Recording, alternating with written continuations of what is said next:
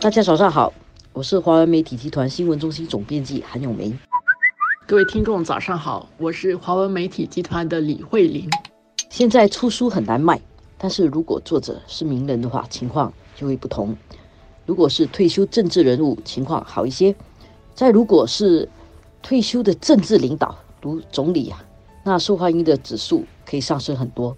最新出版的一本政治领导人传记，就是我国的。第二位总理吴作栋的高难任务 （Tall Order） 这个书名取得很妙，因为高是吴作栋的特点，他在小学的时候就已经一点七米了。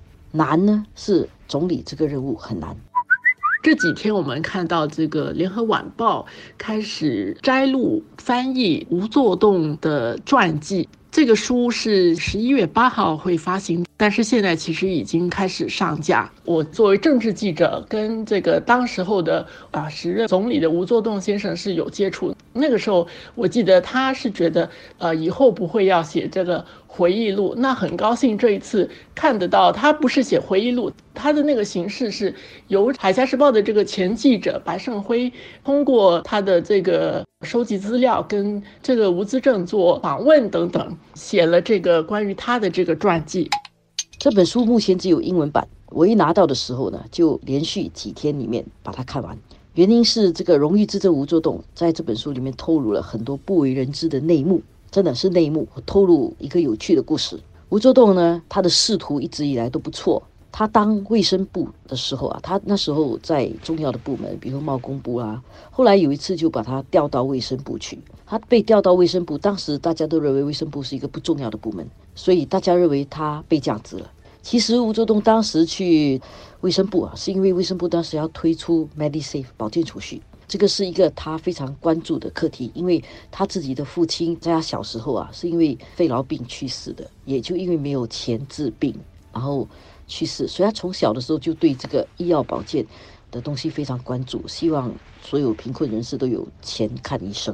然后后来呢，他在保健储蓄设立了之后，他又被转去当国防部长。但是这个时候，他继续留在卫生部，却是当第二部长。所以当时人们也是觉得很奇怪，当时的李光耀总理好像不太按牌理出牌。呃，为什么做卫生部长，然后又降职做卫生部第二部长？但是这个吴作栋当时做卫生部第二部长的时候，那一天都没有到过卫生部办公，因为他懂得做人。